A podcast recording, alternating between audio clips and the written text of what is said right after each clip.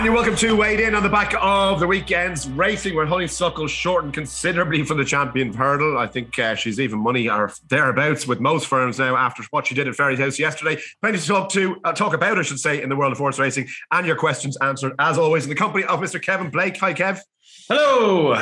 Good to be back, Hugh. Uh, some of us in sunnier climes than others, unfortunately. Yes. I should mention I'm doing this uh, podcast from Dubai, where I was here for the Rugby Sevens. Uh, shameless uh, promotion, but yeah, no, it's pretty good. So I've been under an umbrella all week, Kev, hiding away from the sunshine, putting back to five hundred on my Irish hasty head. But sure, look, there you go. Somebody has to do it. How are you, T C? Yeah, we're good. We're good. We're good. good. Bit uh, jealous of you. Uh, are you really, yeah? Dubai? Have you, have Dubai, you been before? Rugby? Yeah. What could yeah, possibly go wrong? Nothing, nothing. I'm. Uh, I was very hungover this morning, though, I can tell you. I was so hungover that I, I was drinking whiskey with some guy last night, and I forgot the name of the whiskey. So I wrote it down on my phone so I'd remember this morning, because I knew I wouldn't actually remember the name of it. That's how bad it was. But anyway, hangover's gone. Vanessa, you'll be delighted to know the hangover's clear. I'm ready to go. Brilliant, brilliant. And yeah, sunnier climbs for you. I'm looking out my window. Got two inches of snow on the ground here in Oxfordshire. Supposed nice. to be at Bangor on Saturday. Got called off. Had to pretend. Yeah. Gutted, obviously, deep down, and to our WhatsApp group, it was all punches at the air. You were, you were how far down the road? Because you're on the road very early. Uh, yeah, I was. I was about an hour along my way, uh, but sure, it didn't matter. It was a sharp U-turn on the motorway, passed a few crashes, got home, watched all the mm. racing on the telly. Happy hour. Aren't you, aren't you lucky that Tony Calvin is such an insomniac that he was up at whatever half four in the morning and he was able to tell you the bagger was off? Quite. I mean, what a man. Honestly, yeah. Who'd have thought it? Tony Calvin, my saviour. I'll tell you. I'll tell you what. It's. It's. I don't know. I don't know if it's still the case, but if a if a race meeting gets abandoned on the day, you get full full whack as well. Payment. Tony, bang. On the money, I come on. If, if, it gets, if it gets abandoned the day before, I think you get seventy-five percent. Three days, yeah. three days before, it's fifty percent. But you on know the day, the drill. You on the day, the it's one hundred percent. So it's absolutely. She must have got out of that. She free money. Have, you must have run around that field naked, cheering. uh, right. Well, on that, on that note, then, with the money that you that you earned from not earning it on Saturday, will you be investing it on Honeysuckle to win the Champion Hurdle? I don't see how any horse is going to touch her, Vanessa. Five to four is stealing money. Yeah, it probably is. Look, I, I didn't get it sort of as enthused about Sunday's performance as a lot of people did. Look, thirteen out of thirteen is hard going by anyone's standards, of course, and of course it should be applauded. Uh, but, you know, she did what she had to do on her comeback run, and what we would have expected her to do, given the fact that we were already told beforehand that she was going to strip a bit fitter for her reappearance this time round than what we had seen her last time. And she's beat a twenty to one shot a few lengths. Like, happy days. She was, she did what she always does. She's she's magnificent, and there's no getting away from that. And should she have been shortened for the Champion Hurdle off the back of that? She only really proved she was alive, and she could still do what she can do over two miles. But I don't know. For me, uh, of course, she's highly likely to win the Champion Hurdle again. But I just was a bit unenthused about Sunday, and it was a bit of a shame, because I don't know if it was because of what happened to the latest exhibition. Maybe mm. I, that was in the back of my mind. That was pretty dreadful thoughts, obviously, with connections, um, or whether. I don't know what it was. I just, I just wasn't, and I'm somebody who can really get behind these superstars. I love it, and I'm, you know, I'm passionate about the jumping game. And but on Sunday there was just something for me. I want to see her against something that can really put it up to her. I want her. I want to see her against the two mile hurdler, either this side of the Irish Sea or your side of the Irish Sea, that really gives her a proper race. Whereas Sunday for me just felt like another procession, and it's like, okay, happy days, on we go to the next one. Okay, well, just on that then, Kevin, I guess the issue for many people is Vanessa wants to see Honeysuckle tested over two miles by something. But what is the something? I mean, Epitone was held, like, you know, on the line, as we know, at the weekend as well. You know, she, for many people, might be the closest thing to put it up to her. But what is there out there in the two-mile hurling division to actually give her a race? No, there's nothing. It's away for tin division. Um, has been for ages. Like, the last time Honeysuckle had a real challenge, I suppose, was, was Benny the Joe, the, the mayor's hurdle, ironically. Yeah. yeah. Um, you know, a year and a half ago, and I don't see anything there. And maybe something will emerge. But you look, all as has been the case for like a decade now, all the, the best Champion Hurdle prospects tend to go chasing. You know, it's just the way it goes. And um, there were a few novices last season that could have offered her a challenge this this time around. But that's just the way the the whole national hunt scene has gone. Big emphasis on chasing. Um, sure, look, Honeysuckle is a chaser, really, but um, you know, they for they have their reasons, obviously, for staying hurdling. Uh, numero uno, the fact that she can absolutely dominate the division, um, but in a, in a slightly different world, um, she would be going chasing. Uh, don't forget that the only time we saw her in a point-to-point, she uh, beat that Annie Mack, who's a good horse, um, smashed her up by fifteen lengths. So, Um, you know, she should, probably should be chasing as well, but she's staying hurdling. Um, can I see any challenge coming for her in the, Jesus, anytime distant future? Probably not. Yeah. Um, she was good here. Look, we know she's better than Ronald Pump. Uh, a few disappointments in behind. Uh, Saladier, disappointing. Um, Abacadabras, a bit disappointing. Um, her jumping was, was, was people were picking at it a little bit, but I'd say it's not that far from typical for her. Um, she got quite slick in the middle part of last season, but um, other than that, she she can be a little bit, um, a little bit clumsy at times, a little bit novice-y a shade at times, and that's just her. It doesn't stop her. Um, and yeah, onwards and upwards. I hope we see plenty of her, because I wasn't there yesterday, but it seems everyone that was was very complimentary. Um, it's been a long time since we've had a real Um, the fired up National Hunt atmosphere in Ireland. It seemed to be one of those days yesterday. Great crowd, um, you know, teaming around the parade ring to see her in, et cetera. So that's great to see. She has that sort of a following now. Herself and Rachel are, are one of the great partnerships in Irish sport right now, I think it's fair to say. So hopefully we get to see plenty of her and get to see uh, get to see them on Irish tracks, British tracks, and as many tracks as possible. Hold me well. Four to five is not a Tony Calvin price, mm. but at what point does does Honeysuckle become a, a Tony Calvin uh, betting option? I mean, like, does she need to trip for you? I mean, she's going to win the race. I just can't yeah. see anything to touch no, her, you know? No, a lot, you, I know it sounds a bit glib, but you are effectively backing her to get there, aren't you? I mean, on the day, given that what we see at the moment against her, she's a two to five shot on the day. So I think she's around about even money on the exchange. You're effectively backing her to get there, because if she gets there in the same form that she has been for the, the last two or three starts, then she'll win. Not so long ago, she won three consecutive races by just about, by about half a length, so including beating Ronald Pump in that race last year. And, you know, what she's done since then, you know, she's pretty much unbeatable, especially with that seven pound allowance. I mean, if I was Kenny Alex, because the only the only stick you can beat her with is this seven pound allowance, isn't it? Mm. Um, you know, obviously, Shah just came out best at the race in the last couple of years against Epitone and Honeysuckle. So, you know, Kenny Alexander's a, you know, he's a sporting man. He doesn't want for anything, multi-millionaire. Well, he might want for a driving licence, actually, mightn't he? Uh, but, um, um, but, um, you know, why, why, why can't he say to the B H A, uh, I'm going to forego my seven pound allowance, Uh, and I'm gonna I'm gonna run against the males off uh, off level weights. What price?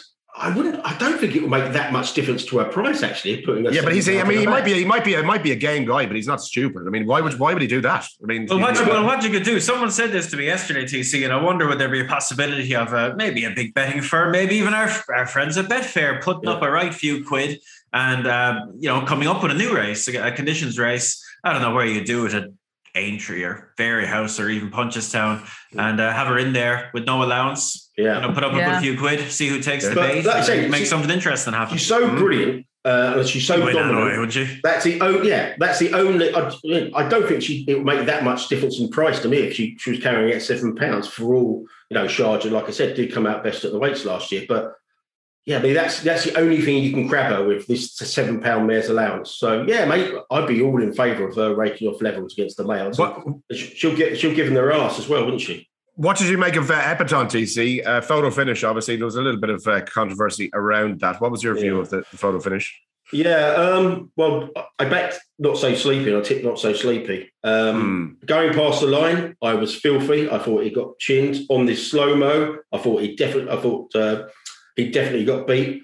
But on this, if anything, on the photo finish, when you look at it, not so sleepy's nose is past the line more so than um, more so than Epitone. So, yeah, I mean, I think that's unsatisfactory. We had loads of questions in about the photo finish and the yeah. positioning positioning of that. We'll, we'll come to a bit later. But I mean, obviously, the sportsbook cut Epitone from tens from uh, to kens from fourteens. I didn't see that myself. Um, Even though I've got a lot of time for Not So Sleepy, and I think he, if there's anything each way in the race, it could well be Not So Sleepy this year. But beating a one hundred fifty-two rated horse, getting seven pounds, uh, sorry, Dead Heating, uh, a one hundred fifty-two rated horse getting seven pounds, wasn't the stuff that would have me clipping her four points. That's for sure. For all that was her comeback run after disappointments last year.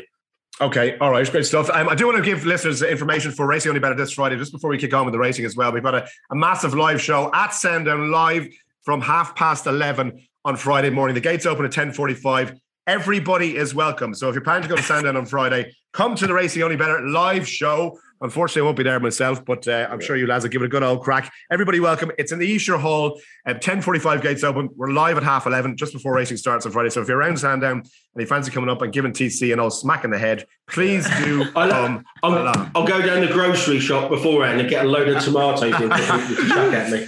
Yeah, yeah, my, my, my, thought, my, my thought was to set up a bit of a booth, you know, and maybe a tenner a pop for Tony Calvin to insult you. Come up, give yeah. a tenner. Tony will just, just abuse you for a few minutes. Give you yeah, a tenner, well spent. No, no, no. no. Like, I'll, do, not, um, that. I'll do that they, for free. Yeah, you can have that. You can you could steal the idea of the Graham Norton show where you give people like oh, thirty seconds. Yeah, the chair. Where you give people like thirty or seconds or a minute to tell Tony it. Calvin a story, and then when he gets bored of the story, he just picks up one of his tomatoes and throws it in their face. Come on, Betfair Barry, you've, Do got, you've got you've got you've got oh, five days to sort it. this out. Get a big yeah. red chair. Yeah. Red chair with Tony Calvin. Dude, get, get, get some stocks and put me in the stocks. You can do what you want to me for a tenner. Oh, Jesus. Only from the front. Only from the front. Wow. ten forty-five gates open on Friday. Hopefully we see as many people there as possible. The show starts at a half eleven, as sharp from the Esher Hall at Sandown. Please do come along. Um, right, the Supreme Novices Hurdle situation. Obviously, Statuaire won yesterday. Uh, twenty to one, I think, first show for the Supreme, uh, Kevin. Uh, eight to one for the Mares Hurdle as well. Um, Jonbon, though, I guess, is the talking horse now. If you're talking to the Supreme, Jonbon, Duvan's butter, um, after he ran there. I'm surprised he actually, you know, ran at a race course. It was, it was great. But, um, but he did run, and so people got very excited. Were you excited, Kev? They get very, very excited, I thought, dude. Really, really excited.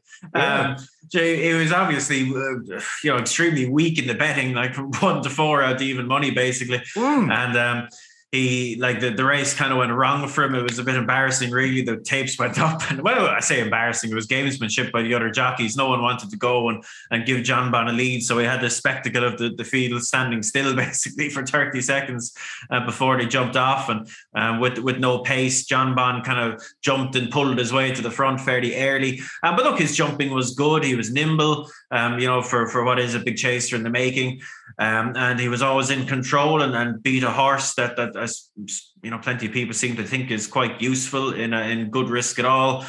Um, but I, I just, I was quite astounded myself when I started hearing quotes of three to one, et cetera. Um, immediately after the race, I was. Is it is that more or less nostalgia, Kev, around Duvan and the connections rather than the actual um, performance? Well, look, it's a sexy. He has a sexy profile, and people love a yeah. sexy profile. But I think, uh, I think it was in our WhatsApp group. Someone, someone wondered what was the three to one in a, without the Irish market, which might have made a bit more sense to me.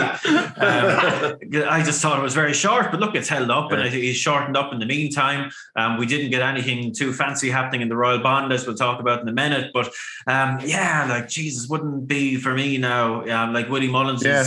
Supreme Novices horses are still asleep in bed at the minute, really. They haven't come out at all. Uh, and God, it, you'd be very brave taking that price. Now, maybe he'll keep winning and go off six to four and bolt up. But uh, yeah, I, I wouldn't be going near double that price, dare I say, personally. I think it's that, like you say, horse, but calm down, lads. It's the combination of like a super sexy profile and also everyone just desperate to latch on to something in that division at the moment because of the climate change situation and no rain. It, mean, yeah. it means that uh, you know we're just, we're just Greta. Yeah, uh, yeah. I, I regret saying that already. Um, no, because of the no rain situation, we're just all waiting to latch on to something in that division, and it's like he came out with his sexy price tag and his sexy connections and his pedigree page as well, and everyone's like, "Oh crap, that'll be the one for us. Come on, like let's latch on to that." But I can't. I'm, I'm I'm with you, Kev. It could he could be double the price in a couple of months' time after we see some other weapons left, right, and yeah. centre over in Ireland. I mean, people love a sexy profile, T C. That's why you're so popular. But it's right, it's right. what, what do you think of Jonbon? I mean, is he okay? If I if I gave you Jonbon at the price he is versus Statuaire and what she did yesterday, I mean, who would you who would you rather back? Well, I'd rather back. Uh, I'd rather back Jonbon because uh, Willie's going to send her to the Mares Hurdle, isn't he? He's right, not going to go to the Supreme, is he? Yeah. Um, yeah. it's just, it's it's a bit of madness, isn't it? I mean, obviously, you know, it was a maiden hurdle. The second's got really good bumper form, but the second can't jump. Uh, the horse has been very hot in the past. Apparently, it's very fractious at home. You know, goes out on his own, et cetera. It's not, and he, I think he, I think he wore earplugs down at the start, so it's not hard to oh. see Cheltenham lighting him up. Um, you know, I think you know seven to two top price is is pretty risible. One one firm actually make him two, so I don't know what's going oh. on there. Uh, but you know, we can crab about seven to two, saying you know it's it's it's a crap price. It's wouldn't go near it. You know, it's an exchange, and currently he's around about four point eight to lay. So, you know, if you think it's an absolutely desperate price, then you can put your money where your mouth is. But uh, for me, oh, I, I, you know, I, I'm with Kev's WhatsApp group. Uh, I've, I've spread the number of non-Irish people in that WhatsApp group at naught to naught. yeah. yeah, yeah. I'd, I'd rather, I'd rather a Bonbon than a Jonbon. Yeah. And you can, what about you, can bring bon, you can bring bonbons to Sandown on Friday if you like. I'll certainly eat them.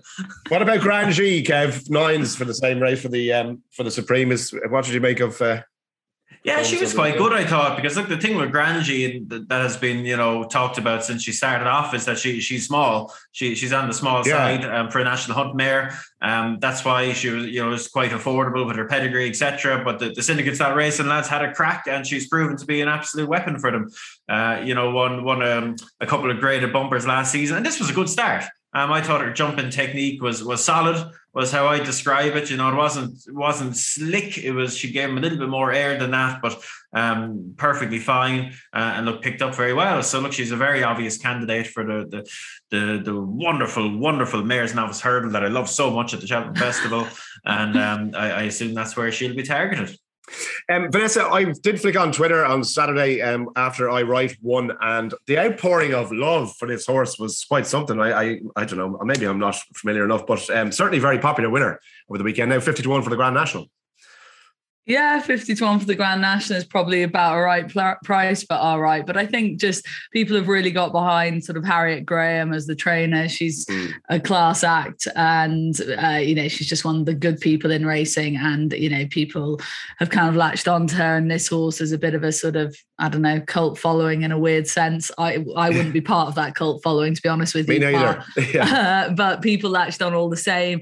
And then I suppose the finish as well, it was a terrific finish. Uh, look, for all the while uh, that he he was going to be headed by Good Boy Bobby, and then wasn't in the end. And I think the celebrations afterwards, I think he just, it was a deserved winner. It's a cliche, isn't it? But it was uh, for me, it, you know, like I say, I'm not part of the sort of I Write fan club as such, but a nice story on a big day up at Newcastle in the snow, freezing cold conditions up there. Credit to those who got up there in the first place, to be honest with you. Looked absolutely Baltic, and uh, but that seemed to warm a few people's hearts. So happy days. uh, fifty to one, like I say, about the National is probably the right price for him. Yeah, and th- and then if you want to, I guess, continue the theme of people really kind of, I don't know whether you want to call it, T C, getting carried away or not, but Ahoy Senor, I, I saw people comparing him with Denman, which is obviously pretty high praise uh, based on what he did at the weekend. Were you suitably impressed as well? Is Denman a fair comparison? Hang on a sec. Talking about getting carried away, how drunk yeah. were you when you woke up this morning? Me? Yeah.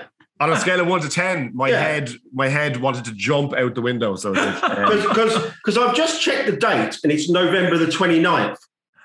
Did you shave by mistake? I did. Yeah. Where's your yeah. tash? Oh, yeah. you go. Oh, what? twenty-ninth of November. I was expecting a ginger muzz, and there's nothing yeah. there. No, What's it's been gone. For, it's been gone for the last three or four days. I actually ah, accidentally oh. woke up and just started, and then I I basically ruined the whole thing. So I just got rid of it. What, Plus, by I'm mistake? In, you did it I'm by in Dubai. Mistake? Well, kind, yeah, well, just, I, I was, oh, yeah. It's a lot. Are moustaches not allowed in Dubai? Uh, no, they're not. They're forbidden. Any kind of facial hair is forbidden. I tell, I tell you, unless you're a cow.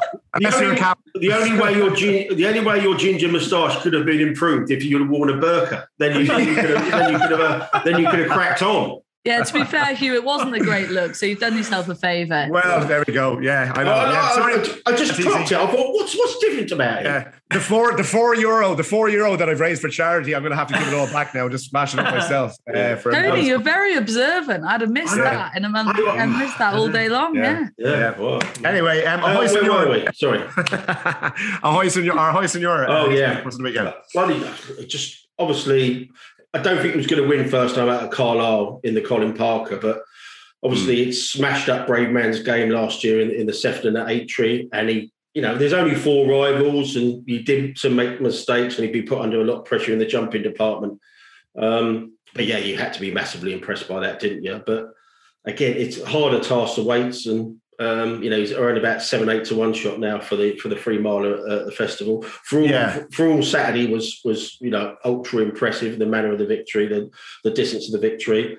Again, it's come back to Kev's WhatsApp group again. You know, are, are we talking about betting without the Irish um, in that three mile uh, novice chase division? Yeah, really. Okay, uh, Kev, oh, um, I know you're. I don't know about oh, that. No, no, I mean, yeah, no, but yeah, but Kev, your favourite division, the Stairs Hurdle. Um, Thomas Darby, I think sixteens for that. Are you? You still, you're still just not excited. About did he ask me? Do you? Yeah, no. Come on, give us, give us a line there. Give us a line. Woof, woof, woof, woof. Yeah, sure, look at you. He won. He won. It was great. He won well, the race. Well, well, well done to all concerned. Um, I think that I think that's a case of job done for him. Um, Yeah, yeah. My postman's outside of the gate here. I'm going to go open it. You can just you can go, you can go discuss Thomas Darby yeah. for a minute. Anybody excited about Thomas Darby? Horse being delivered, obviously. Yeah, yeah. Uh, I, mean, I don't. I, I, I, I was surprised to see him win, Hugh Thomas Darby, mm. and uh, it's sort of a different race to dissect when you look at the Paisley Park.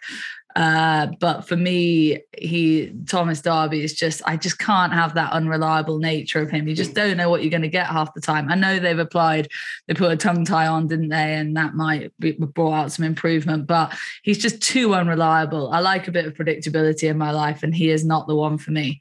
Um, and yeah, what, what price is he for the Stairs Hurdle? I think he's uh, sixteen to one. He could be double that. I still yeah, I think he could be a little bit more than that, yeah. and it still would be a bet for me. It's easy to pick holes in the form, but that staying hurdle division is absolutely... I was, well, I won't say that. Well, no, the it's, thing is... There's no depth to it at all. No depth. you, you, you, you need to show... You, you, can, you can use less words there, Tony. The hurdling divisions... Uh, yeah. It applies. It applies no, to all of them. There's no doubt. With the Stairs Hurdle division, at least you see in the Champion Hurdle division, you've got one standout and then a load of crap underneath. Crap, obviously, is not the correct word. Lovely horses, is, is, but you know what I mean, right? Mm. And so she's just going to go wiping the board, Honeysuckle, fine. At least with the Stairs Hurdle, they're all other level. There's no standout. So at least it's a bit more competitive.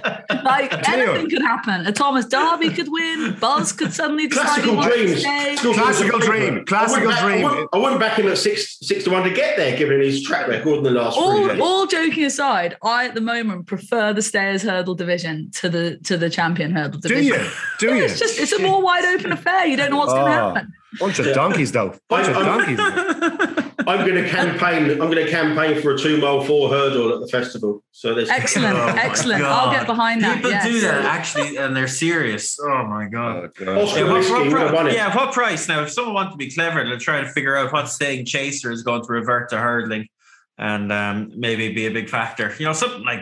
Ooh. Champ, I don't know. Who knows? Yeah, yeah, yeah. Okay, we'll wait and see. We'll wait and see. Right, um, folks, I we have loads of questions to get through, but four of the questions that I am going to ask from our listeners uh, revolve around our opening topic after the racing, which is the piece that David Walsh did in the Sunday Times yesterday um, about Dan Skelton and ownership of a couple of horses and the suggestion that perhaps all was not as above board as it should be. I'll frame the questions first and we'll kick off uh, then. J P says, interesting piece by David Walsh today concerning Dan Skelton. It seems to me that the vast majority of racing journalists are burying their heads in the sand when it comes to anything negative. Surely the Racing Post should be leading with these stories. Sam T M says, uh, do Kevin and yourself any thoughts? And Vanessa, read Sunday Times article on Dan Skelton.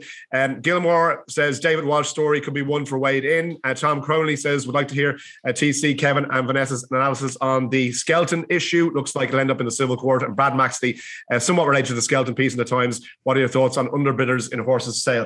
Kev, the story itself yesterday um, uh, was interesting. I, I read it. Um, T C put it up on our WhatsApp group, and I read it. Um, and uh, you know, obviously, we'll see how this plays out in the courts, and we have to be a little bit careful about what we say here. But it doesn't reflect particularly well on Dan Skelton, does it? If what's um, alleged here is actually true.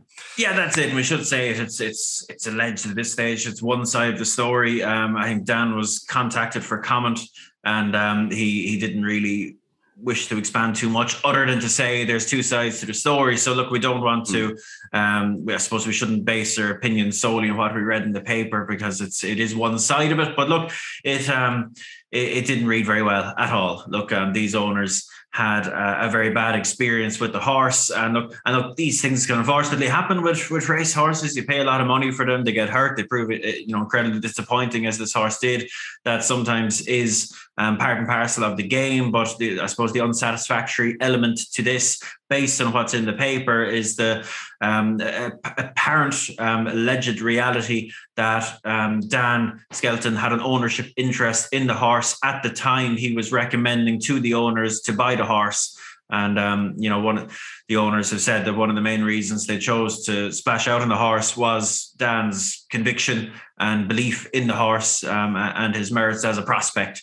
So, look, if all this is true, Um, and again, we should say again, because it's important, this is one side of the story. If it is true, you know, Dan yeah. has, has has fallen short of the, the standards that would be expected of someone in that position. Um, it isn't, you should say that it isn't unusual for trainers to have an ownership interest in horses. Um, but look, it needs to be, it need, everyone involved in these deals needs to be, there needs to be full disclosure. People need to know what's going on, what people's interests are. Um, they should be aware of any conflicts. And look, I suppose all this stuff has, has um, it's it's quieted down a bit since, but it was very much newsworthy. Um, maybe, what was it, a year ago? Um, a little bit more, maybe. Um, the new um, Bloodstock Code of Conduct that came out, um, the, the aims of which were to make the whole thing more transparent so that especially new people coming into the game could do so with a confidence that they weren't getting hoodwinked um, and ripped off. Uh, by, yeah. by dub, double dealing, hidden commissions, all this stuff.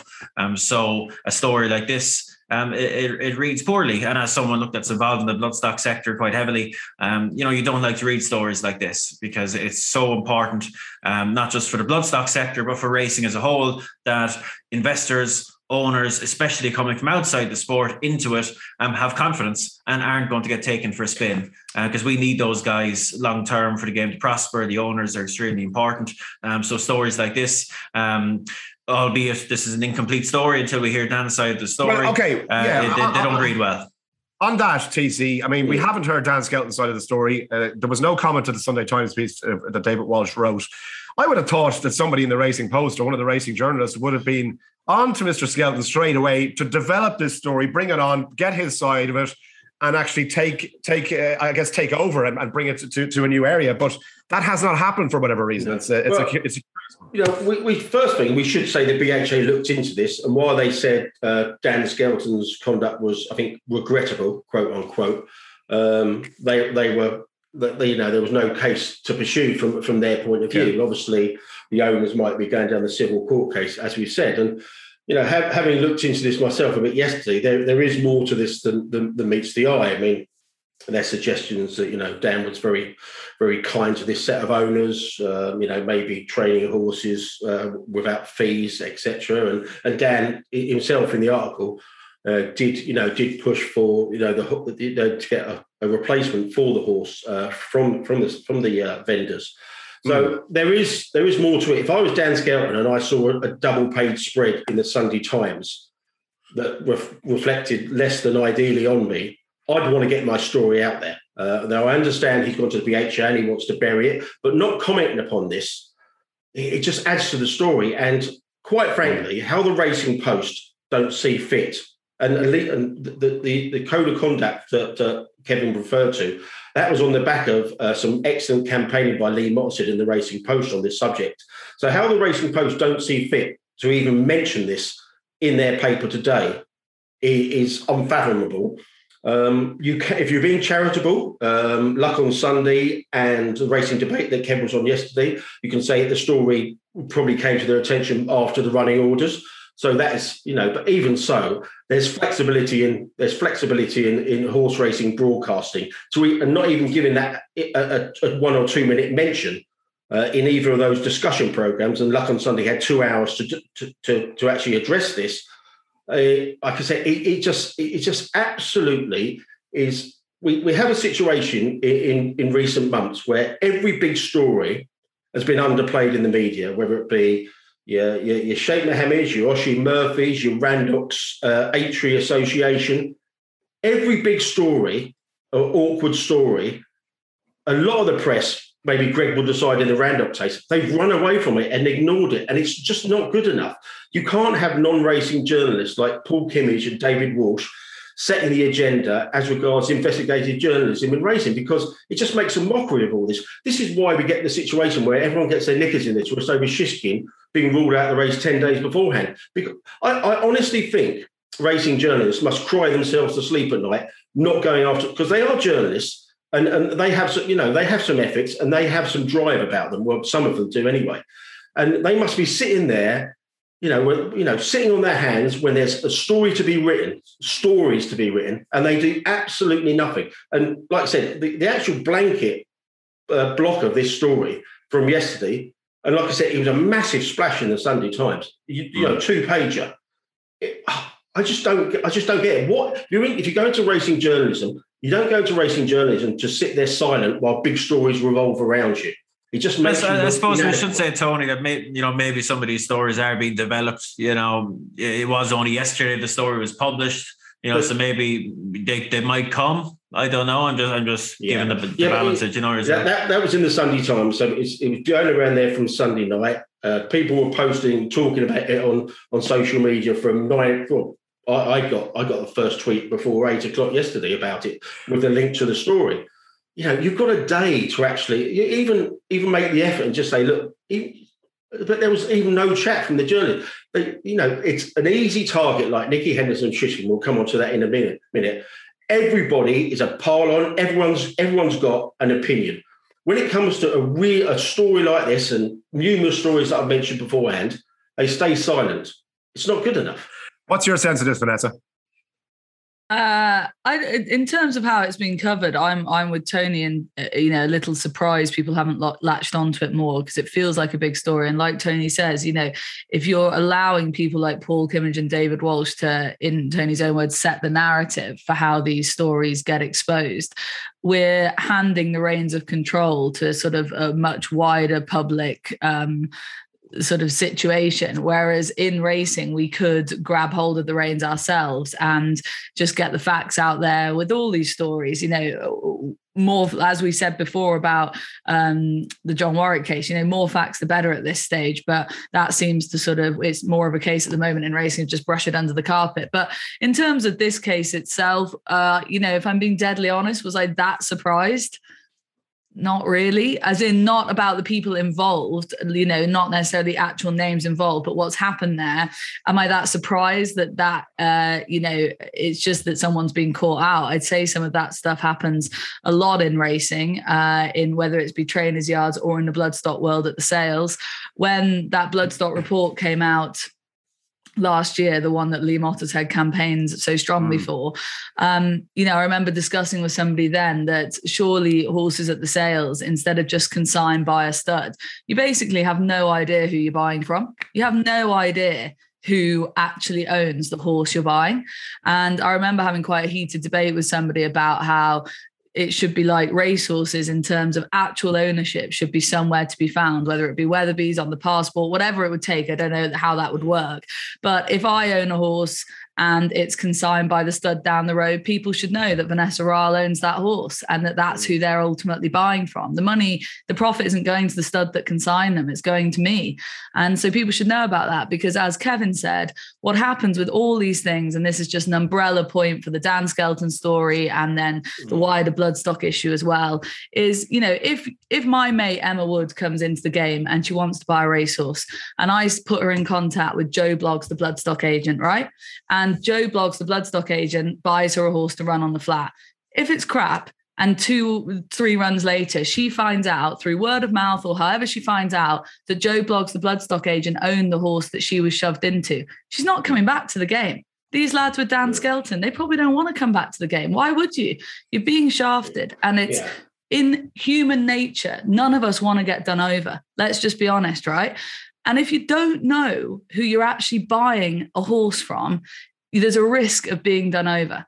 So, you know, I, I just think whether it's pinhooks, whether it's yearlings, whether it's foals, mares, or fully fledged horses in training, I think you should know who who who is involved in that horse. If I say, if I buy a foal and I sell it as a yearling at the sales, if I have a fifteen percent share in it, I don't see why in the catalogue page it can't say that, you know, owned in partnership with Vanessa Ryle, you know, Tony Calvin and Kevin Blake. But that's, mm. I mean, obviously there's dispute facts here in the Skelton case, but obviously the the big story is not only the, the press remaining silent, the wider picture is, you know, the actual, that whole area of buying, selling horses that Vanessa, you know, Aerodati put there. And it just seems to me, you know, you, you get invoices being chucked in by by companies that had, may or may not have anything to do with it. And surely there's tax implications in all this as well. I mean, if I, you know, if I file a tax return and, you know, you if I own a, a significant share in a horse that's sold for forty-three, and I, my share of it's forty-three thousand pounds, it's, it's got to be visible somewhere, isn't it? I mean, I, obviously, Kev, you know more of this area than I do. Anecdotally, do, do you hear about these things going on, or is it becoming less so since the Code of Conduct? Um, look, it's like anything. If you're doing something wrong, you're probably not going to be broadcasted around, so, you know, so it, it, it's one of those. But like, you, you know, it's like anything where there's money involved and the whether where there's scope for skullduggery, it will usually be taking place to one extent or another.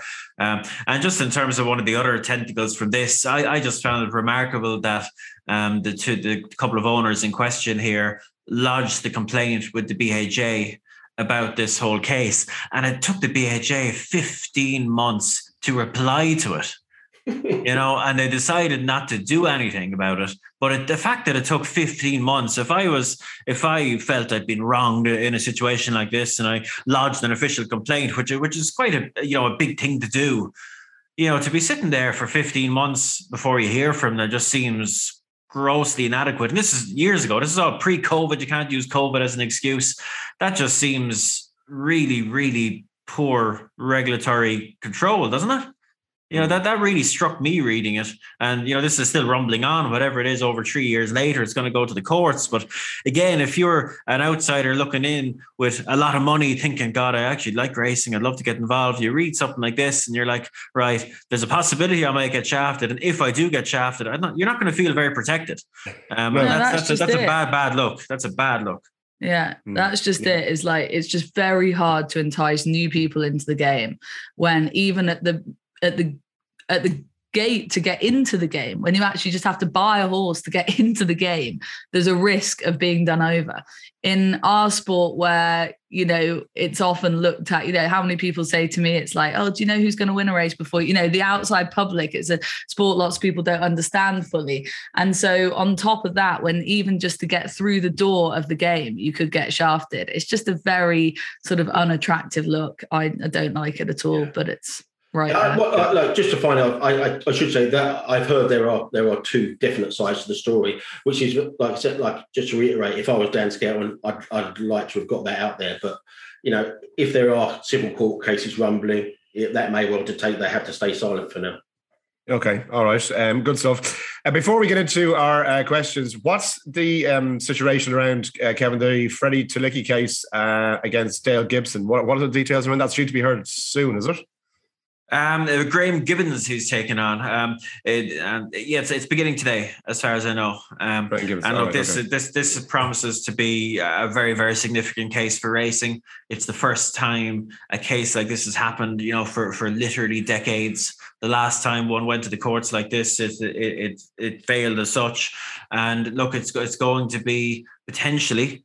Uh, have huge ramifications for the game because, look, we've, um, you know, there's been lots and lots of talk about the interference rules in recent years and the precedents it creates and the, the, the dangerous situations they create. And now the whole thing is, is going to be tested in court. Um, and, look, it, it'll be fascinating to see how it pans out. I personally wish Freddie all the best. Um, I, I hope he, I hope he gets the, the right result for him um, because ultimately that, that, that man's life was, you know, changed utterly. Um, through no fault of his own uh, and the potential um, alleged, I suppose, negligence of, of, of a colleague. And it, look, it, it'll be interesting to see how it pans out. And like I say, it could have massive ramifications uh, on a number of fronts, not just mm. from the from the interference rules point of view, but for from jockeys, jo- the point of view of jockeys' insurance. um, uh, and many other things. You know, I think this is one to watch very, very closely. It's it's not as simple as it's not as simple as one might thinks one might think, and it could have potentially, you know, wide ranging ramifications um, in the game, both for jockeys, uh, for stewarding, and all sorts of things. Okay, all right. Um, just a reminder of Betfair's odds boost promotion before we get into listener questions. And so when you use Betfair to bet on racing, you get daily rewards. You can boost your odds on three horses any day with My Odds Boost, and all the terms and conditions are on the Betfair website itself. Right, um, the listener questions, T C. Did we not get any on Nicky Henderson not running Shishkin, or did you just decide to delete them because you love Nicky Henderson and refuse to think that he's done anything wrong here? You, you're quite, you're quite, I'm quite happy for you to go down the thread and find out one about Nicky Henderson and Shishkin. No reason why we didn't get a question in on it. Complete non-story. Oh, stop it, will you? Stop it. Stop it, Tony. It's all those, all those journalists out there with an opinion on Nicky not running a horse that he's not happy with, but no. All those all those subjects, Randolph, John Warwick, blah, blah, blah. No, no, no, no. No, we're not we're not dealing with those issues. We want to get we want to get stuck into Nicky because he's an easy target. He's not an easy target. He I makes himself an easy target. An easy target. Don't get me wrong. He's, he's, he's, me and him are probably neck and neck in the diplomacy stakes when it comes to the press. But um, no, like I said, like, look, everyone just comes back. Oh, you don't run your horses. Everyone beats him with the Altior stick from last year about not running on the ground. I'll tell you what, there's double standards. Next time, John Gosden doesn't run Stradivarius in soft ground because he said... Oh, who cares about Stradivarius? He doesn't like it. I'll tell you what I'll do. I'm going to I'm going to go down to Ascot. I'm going to give all the journalists a step ladder, and they're going to walk up the step ladder, and they're going to poke John Gosden in the in the head there and say, this horse goes well on heavy ground. Stop pulling him out because it's testing. Lanky so-and-so. So, step ladder. You're not... If you're not going to call out, call out people like John Gosden, why are people picking on my Nicky? Like, I just want well, to know I, what, what, what colour Tony Calvin's Nicky Henderson pyjamas are. Yeah, I, I have no problem calling out John. Me, me, me and Nicky both go commando. If I gave, to, if I gave, if I gave, if I gave a fiddler's about Stradivarius, I'd, I'd know I'd happily call out John Gosden when he didn't run him. But I, I you know, as you know, my views on Stradivarius. But I think in this case, in this case, running Shishkin um, is an absolute joke of a decision. And the horse, if the horse isn't ready to run and he feels it's not right, that's Nicky Henderson's fault. He's the bloody trainer. Get the horse ready to run in what is the biggest two-mile chase so far this season. And if he doesn't have him ready, it's his fault. And, uh, you know, take it on the chin and don't be such a grumpy git when people are disappointed that we're not seeing the best horse over two miles running in the best race for two milers. Yeah, it's, we've just been here before, haven't we? Same old, same old sequence of events. And look, I know, look, Nicky Henderson has, has Unibet up as Jaxie constantly looking for positive, positive, positive updates and uh, things that, you know, things that they can quote, et cetera. So he's probably under pressure to, you know, say, oh, Shishkin is going well, he looks great, et cetera. And you, you get all these positive, upbeat reports for weeks leading up to the race. You know, the Tingle Creek has been set out as his target. And we get there, and look, Nicky doesn't have to run the horse. He can do whatever well, he wants. Well, we didn't get there. That's one of the points. Is he pulled yeah, the horse exactly. out with ten days still, to, two weeks still? Oh. To well, this is that's the other thing. That's the other like, thing. It's you not know, it's like it, he it, out. He's like you, you. He scoped badly this morning. It's, oh, it's, it's you know it, it's whatever ten or, ten, ten or twelve days before the race. Yeah. I, I did find some irony in Nicky's comments. Uh, uh, you know, one, one of his, I think his most recent comment, where he kind of had a pop at anyone that criticised his decision and said some words to the effect of anyone that's critical of, of this decision, you know, clearly knows nothing about racehorses, which I saw was highly ironic because you know anyone that that you know deals with horses, that that you know deals with trainers, et cetera, they'll know like the very clear reality. That. But Kevin, Kevin, Kevin, but Kevin, if Shishkin runs next weekend and something happens, he'll ruin him for life. Like the well, that, that's, another, that's another thing. That that's another comment that I'm going to get onto. But but everyone that, that knows these things knows the reality that you know it's it, it's a relatively rare thing that you run a horse in the race with absolutely zero concerns. Like there's usually something. You know, maybe his last piece of work wasn't quite as good as you hoped it was. Maybe he had a little cough two weeks beforehand. You know, there's always little things. That's racehorses. Maybe they took a lame step the, the night before the race or something like that. And if we were in a situation where trainers only ran horses that they were one hundred ten percent thrilled with, you know, we'd have an even bigger problem with small fields. You know, that's just the reality of, of racehorses. So I, I found that comment quite amusing myself. Uh, and also, funny you mentioned it, you know, I thought that was grossly irresponsible by Nicky Anderson to make that comment, you know, on I T V, you know, to a mainstream audience. He said, if I ran that horse next week, I would probably ruin him for life. Yeah. Really? No, no, no, no. no. You tell me. The horse, you tell me, Darren. The horse is perfectly sound. He's perfectly healthy. He's just not quite one hundred percent happy with his last bit of work. It's nothing, it's nothing to do with his work. Race. He's absolutely shit scared of the horse getting beaten by whatever horse Willie sends over. That's just yeah, no, I, I look, look, I don't want to turn this into a Nicky bashing session, but I just thought oh, that was really. I, I just, I, I, I, trying to eat it? I, I just, I just did. Uh, you know, if anyone said that, and he said a similar thing with Altior yeah. last year, I just thought it was grossly irresponsible because you know that's a slippery old slope. You're putting yourself on there that if you ran a horse that you're not one hundred percent happy with his last little bit of work, that it could ruin him for life. You know, oh. you don't. Know, I mean, you, you, can ex- you can extrapolate that fairly easily and and, and shine a, a very unfavorable light at the whole thing. What we're doing with racehorses. You yeah, know, I, I think that, like that, you that, have that to just, be careful yeah. with that sort of stuff because I get the point he was trying to make. He doesn't want to go down the route that he feels like he went down with Altior the year he got smashed. Uh, the you know the surname race.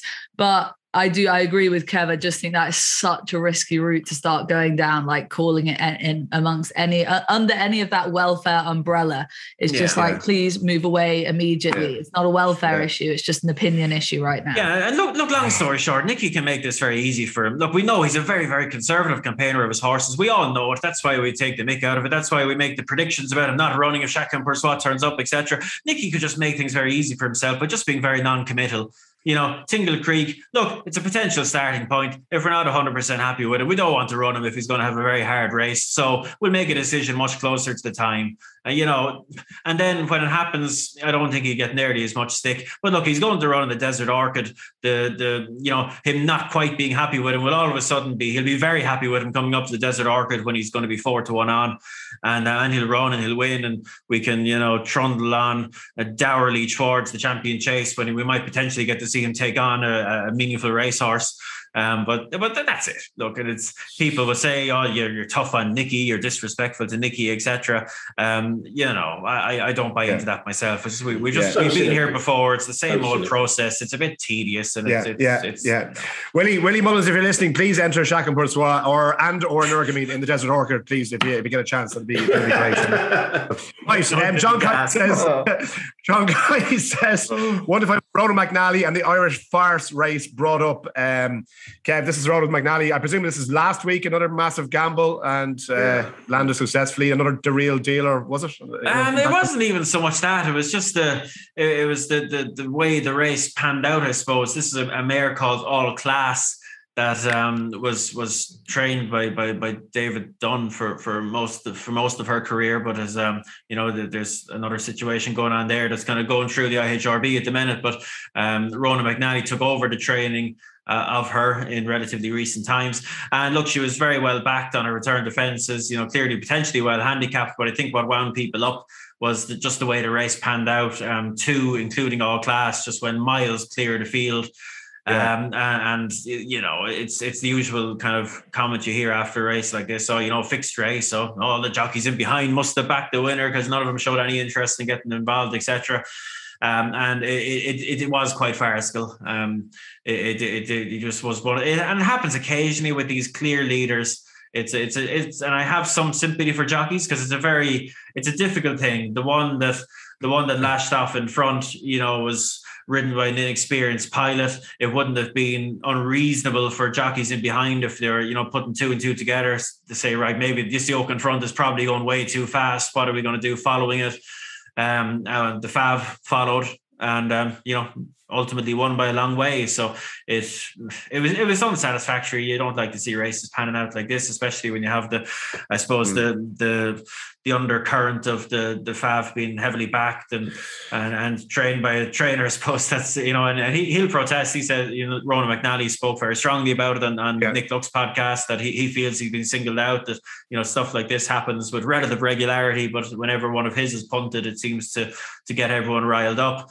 Um, okay. And and yeah, look, that, that was kind of the gist of it. I think I don't think I'm don't think I'm I think I've done it justice no, there. Possibly you know, yeah, people, yeah. people, plenty of people are much more wound up about it than me now. But it was just one of those things. I yeah. Think. And Paul said, are, are any of you able to bring uh, the all class Punchestown race up and keep a, a straight face at the same time? Well, I, I guess we kind of dealt with it there, Paul. Um, just quickly, Kev, on the handicapping that you alluded to on Racing Only Better on Friday. Uh, John Smart says, um, was there an official policy to handicap uh, British horses more sympathetically from the U K handicapper, or is that just a perception? And Peter Connolly says, Kev, go into more detail about the handicapping of British trained horses alluded to on Racing Only Better. Briefly, please. Yeah, well, well, they've come out, you know, you can find the press release. The, the British handicappers came out there a few months ago and said they're going to change things about the way they handicap, um, various different things. But one of them was to drop horses a bit quicker. And, uh, you know, primarily, I think they made, I'm nearly sure in the press release, they made mention of kind of older, more exposed horses. But like we seem to be constantly coming across cases in our, on our Friday preview show where we're saying things like, well, you know, I thought he ran okay last time, but the handicap has really generously dropped in three pounds. And, you know, I don't think you'd need to be Sherlock Holmes to figure out what's going on. You know, I think um, they, the British handicappers know that if we come to March and they release those Cheltenham handicap weights and all the Irish horses are, are ten pounds higher than their Irish mark, it'll create absolute ructions and huge amount of debate, yeah. et cetera. So I think that there's, they see it as a preferable way to, to do what they want to do uh, by being more generous with these British trained horses through the season, dropping them more generously. And that by the time we get to March, they would be better in with the Irish horses than they would be normally. Um, I assume that's what's going on. Call me a cynic. Um, but they did make mention of it in their own press release. So that's the way I'm interpreting okay. what's going on at the minute. The uh, final fence, well, I wanted to know how impressed we were with Jonbon and which horses we were taking note of going forward from the weekend. I think we covered that final fence, and Chris Morton wants to know should Jonbon's S P have been one to four? Yeah, it should have been, should have been, Chris. Um, Betfair Fighting Fifth questions. And Neil Merrick says, Aidan Coleman clearly stood up before the finishing post in the Fighting Fifth, mistaking the brush end of the inner rail, which separates the two tracks. Why no stewards? I watched um, I watched that back looking for it, and you, you can kind of make a case for it, but like it's it's maybe he's maybe stopped a quarter of a stride from the finish, and I, I don't think yeah, that's late late late stage. I don't think anything Aidan Coleman could have done would have made a functional difference myself, but I, I can. I, see I was with you. To. I yeah. kind of had to go back and look at it a good few times mm. and kind of see Neil's point, but at the same time I was like, ooh, I think you're probably being harsh on him. He thrown the kitchen sink at the man the last one hundred fifty yards maybe. And uh, I think, like you said, it was probably a third of a stride before the line, yeah. maybe. Well, I, I suppose the thing you would say is that, you know, it is a dead heat. You know, we're talking about a pixel of a difference will change yeah. the results. So you can say, is there something there? There seems to be, but could you act on it? I, I don't know if there was okay. enough in it myself. Um, it's, not so sleepy, um, it's not so sleepy a champion hurdle contender, Nick wants to know, T C. Uh, the way he took the last thing, got headed to get back up, shows some serious guts and determination. Love to see that. Is he a, a champion hurdle bet proposition for you, possibly? I, I, anything can finish in the frame of the Champion Hurdle behind Honeysuckle. Um, yeah, I, I, I don't see why not. Improved horse on the flat, got a lot of class, stays a lot further. So I think they wanted to go out and, and force the pace. I think, yeah, um, I can see him finishing finishing place in the Champion Hurdle, but I can see anything finishing place in the Champion Hurdle behind Honeysuckle. It's that open. Yeah. Yeah, Stephen Cunningham says, Epitone, has a victory ever felt uh, much like a defeat before? Neil Thomas, Epitone is a poor third at best without the mayor's allowance. Um, is it relevant fair in twenty twenty-one? Vanessa, do you, I mean, the mayor's allowance, look, we're not going to get into it hugely now, but like that, that's from Neil Thomas, um, I, you know, talking about the, the allowances, I guess, that mayors get. We've, we've briefly mentioned it all. Are you in favour of the mayor's allowance? Do you think it served its purpose up to now, or it should be got rid of at this stage? No, I don't see a case for getting rid of it at this point, at the, at the moment. I think it does serve a purpose. Um, obviously, you get these standouts, don't you, like the honeysuckles that don't need a mayor's allowance. But generally, it serves a purpose at a level across the board. And I think if you started, cha- well, look, all things can be up for debate and change down the road, but I don't feel an uh, immediate need to change it now. Of all the issues in racing, the seven pound mayor's allowance is yeah, not within not. the top fifty. Yeah, I, I yeah. reckon. I reckon it'll get changed. I reckon it'll get okay. reduced back to five in the not too distant future. It's ten. It was ten years ago they they increased it yeah. from five to seven. Well, you know there was very clear reasons for doing so. The mayor's program has improved massively in the meantime. You know we're seeing mayors running riot in national hunt racing, so I think the case to drop it back to five will will probably come to prominence relatively soon, I suspect. Okay, great. Michael Kennedy says, can you set up a GoFundMe page for a new photo with the winning line? And Keith E. Babe says the same thing. How many times do we hear the camera angle here is deceptive? How hard can it be to have a camera at the correct angle on the winning line? T C? uh, Yeah, like I said, not some heapy one. I want to be paid out in full. I don't want to, I don't want these half measures. Yeah, no, I'm with you. Tom Williams says, will British horses be bigger prices than they should be for the festival this year? I find it very hard to back any anti-post after Ireland's twenty-three wins in twenty twenty-one. Uh, yeah, they'll just get involved in the without the Irish markets, lads. They could be very lucrative this year, I suspect. Kevin, yeah. Kevin's taking applications to his WhatsApp group, so if anybody wants it, we include you.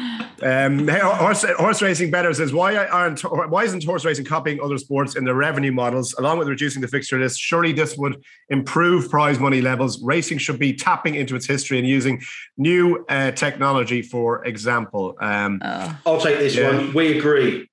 Yeah. yeah, absolutely. Yeah, one hundred percent. Um, Big Jan Mulvey Stunt Tunnel. What a name. That is superb, that, wasn't it? That made me But laugh. The best, best Liverpool midfielders ever. Um, what do you make of Conor Orr's ride on the Dabbler? Hung on to him because he knew he had little left, or poorly judged ride? Dennis O'Regan, power-packed in comparison. Anyone want to take this? Hang, I think he was hanging on to absolutely nothing, wasn't it? Yeah. The way yeah, he had I think the that's horses, the horse as well, isn't it? Yeah, and he had the, you know, the way he had the horses bit very high in its mouth, just trying to get it over the last fence. I thought he was on absolute empty, to be honest with you. I'd say he yeah. got there too soon, to be brutally honest. Um, I think he got yeah. there too soon. If he could ride it again, he would have waited even longer and come with one run, um, you know, at the last maybe. But he kind of found that the horse was carried him there and got there too soon, I'd say, as much as anything. Yeah, um, Dave Parry says, are bumpers a waste of time? I'll take this one, Dave. Yes, they are. Why don't you just run them on the flat, compete them in the Gold Cups against Stradivarius and the like, and you will earn a lot more money. Scrap the bumpers. Here we go. Uh, Barry Benjamin Esquire says, the proposed prize money for twenty twenty-two in France is two hundred seventy-eight million pounds and the U K is one hundred fifty pounds. Please discuss. it's, it's, it's, we, get, we, we get this argument all the time. It's, it's the tote monopoly. Because yeah. of the legal requirements, you can bet anywhere you want, and that's not changing. Yeah, we made a, we made a bad we made a bad call back in the nineteen sixties, and we've been paying for it ever since. Yeah, absolutely. One for Kevin, possibly from Stephen. He says, "Can I think of many sires who've sired five furlong sprinters as well as three mile chasers?" Um, Dylan Thomas now has with the Ultra Game, Caspian Prince, and now uh, Ahoy Senor. Five furlong um, sprinters and chasers. I I'll, I'll put forward Dark Angel. Uh, he, oh, he's okay. oh. he's, our, he's our guitar Pete. And a couple of oh, other, yeah. Uh, oh, yeah. a couple of other good jumpers, as well as being a, a tip-top flat stallion. Uh, so yeah, so, uh, don't let the O'Callahans hear you saying that, Kevin. One of the uh, one of one of the listeners put up sing spiel, but I don't know if that's true or not. Okay, all right. Um, Liam D oh, says, yeah, T C- Dark Angel is Silver Streak as well. There you go. Yeah. Oh, Silver Streak. Good, very good. That's very versatile for you.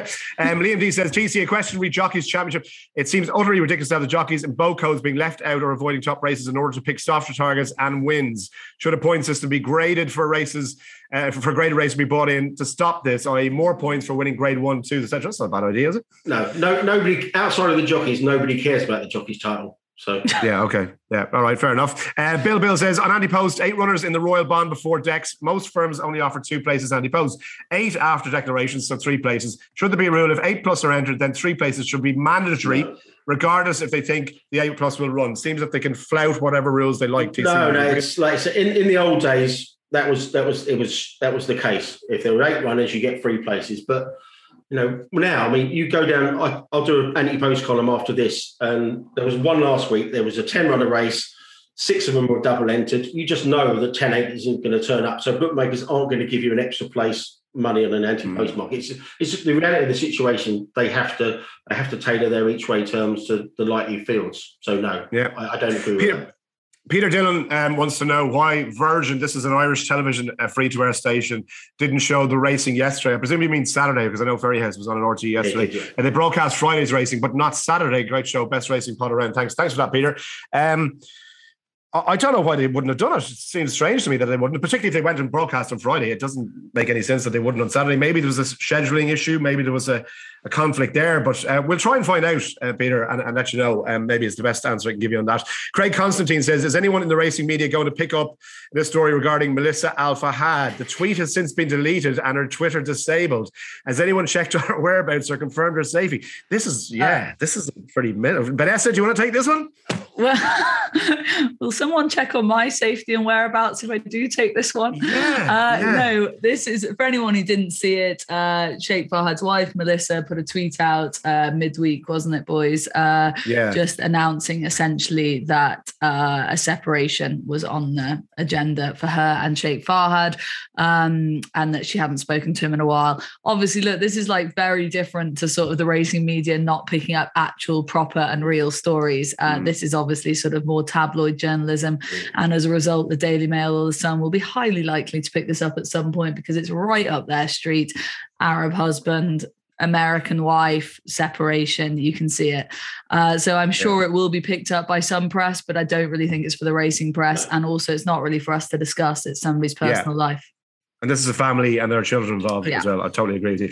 Um, okay, Pat Harkin wants to know, um, after, for me, a very poor fat season, does the esteemed panel believe that jump racing deserves to be in the dock the way it has been this week? For me, uh, there should be a flat inquiry now, and come May, a jumps one. Cheers. Well, I guess this is around uh, small fields, horses not, best horses not running against each other, all that kind of stuff. Look, it's a big issue, Pat, but um, maybe one we'll, we'll deal with towards the end of the yeah. season, but... Uh, I thought we, the we don't flat really season was all right. I, I don't know. I, I agree. I really enjoyed this flat season. I mm. thought a lot of variety, loads of different horses popping up, good level of racing yeah. across the board. Yeah, Kevin okay. wants Nicky Henderson in a black chair with a spotlight in his face, with, uh, and with a load of dentist tools there, just, just ready to yeah. ready, ready to Ron go him, to work on Ron it. Him. yeah, I tell you, we get, we get that. I'm pulling that tooth out.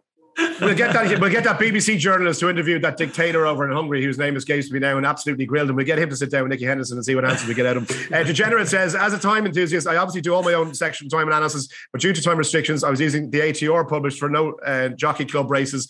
I've since noticed that they're way off on most, as are the official times. Some as bad as fifteen seconds. What's reviews? Um, I don't know. We'll look into that one, Degenerate, uh, maybe, and, and, and deal with it. Uh, at another time, if that's okay. And then Niall Broderick, last question. Tony, any update on the rejected proposal live on air in Ferry House? As Hugh can relate, red-haired young man being turned down. It's the story of the oh. That's uh, that's one for Kev, because I saw he tweeted about that. I, d- I don't know the story. What happened there, Kev? Hugh, yeah, do you yeah. get turned down a lot? By everyone, Vanessa. By everyone. It's just, well, it's sure, just after everyone. Discussions about nine yeah, seconds there last week, you can see well, why. He, um, the risky area. Having been to Dubai before, he even, get, he even gets turned down by in a Dubai bar, and tell and, and I'll tell you that, and that takes some doing. I'll tell you that much. They do, they do what they do when they see the size of my wallet, T C. Oh, wow. God, Jesus. Wow, I wow. came over a hot flush. I didn't want to even say that. Yeah. Right, listen, yeah, guys, so, thank you to so, everyone. Did, yeah, did I want to hear about it? Yeah, go on. Yeah, go on. Go on. So go on. Gary, Gary O'Brien and Lisa O'Neill were signing off for the day, uh, and in the background there's two two young lads there, maybe, I don't know, early twenties, uh, in, in an embrace. And one of them drops to an E and, and open, opens up an imaginary box and proposes. The man walks off. The poor fella is absolutely shell-shocked and uh, walks away. And then he re- returns quickly with a gang of about twenty of his mates, and they start yeah. dancing in front of the camera. So there you go. Brilliant. Yeah, go on to Kevin's Twitter feed. Seem to have enjoyed it. Go on to Kevin's Twitter feed if you haven't seen it as well. Well, I hope as many of you turn out for um, Sandown on Friday as possible. ten forty-five gates open as well at Sandown. Live racing only better. You get to come uh, to feel like a in person. Yeah, abuse Tony Calvin. Feel like a giant standing beside Dan Barber. What's not to love about that? Leave all your questions. But I have all your questions. Before we go, Vanessa, do you fancy going out for a drink sometime? Maybe me and you, dinner? So, it's no? a no, no from no? me. It's a no okay. from me. Yeah, but it's a yes from me. All right, P U T C. Let's do it. Thanks, as always. We're back up to you any better. Live at Sandown. We'll see you then.